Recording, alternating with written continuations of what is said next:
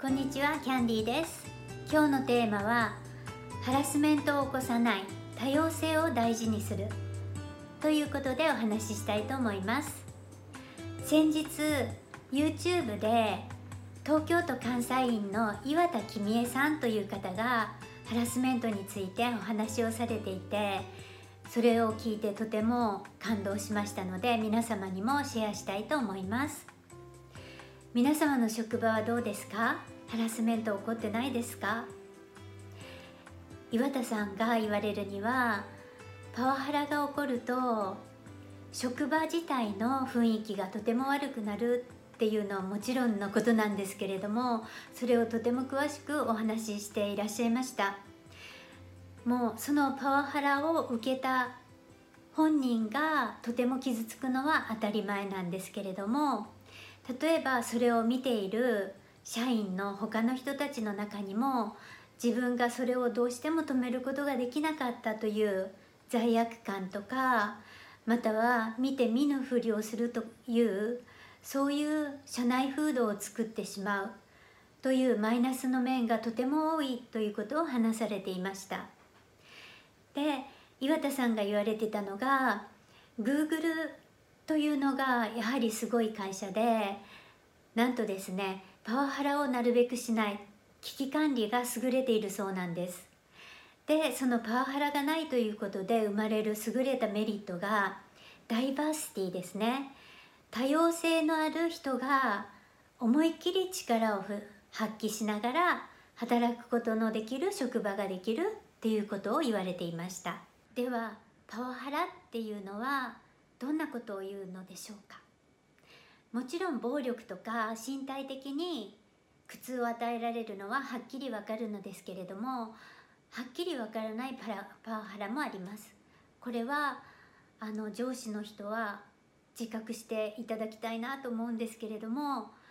明らかに無視をするというパワハラもあります。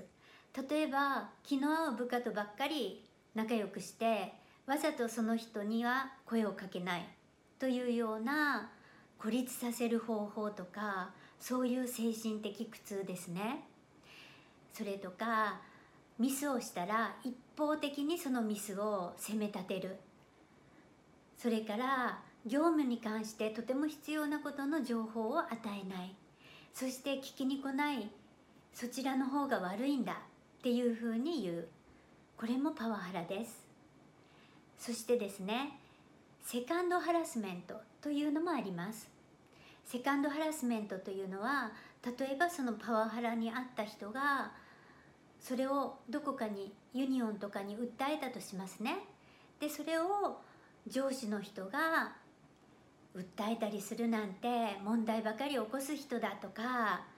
あるいは同僚の中でも被害妄想じゃないのとかそういうふうに逆に非協力的に二次被害を受けるセカンドパワハラというのもあります。そしてモラルハラスメントというのもあります。それは言葉の暴力ですね。精神的なそういうダメージをずっと続けて受けるというモラルハラスメントもあります。でモラルハラスメントは体にこう殴るとか蹴るとかの形として現れないので隠蔽されやすいですね。でもですねこういうハラスメントを受けたら是非皆さんにおすすめしたいのはユニオンという強い味方がいるっていうことを知っていただきたいです。ユニオンというのは一人でも入れる組合です。ぜひぜひ職場で大変な目に遭ってるっていう方は自分だけで悩まずに相談してみてください。みんなが自分のそれぞれの良さを生かして働けるような明るい職場が日本にずっとたくさん広まるといいなと思ってます。今日はご視聴してくださってありがとうございました。ではチャンネル登録もよろしくお願いします。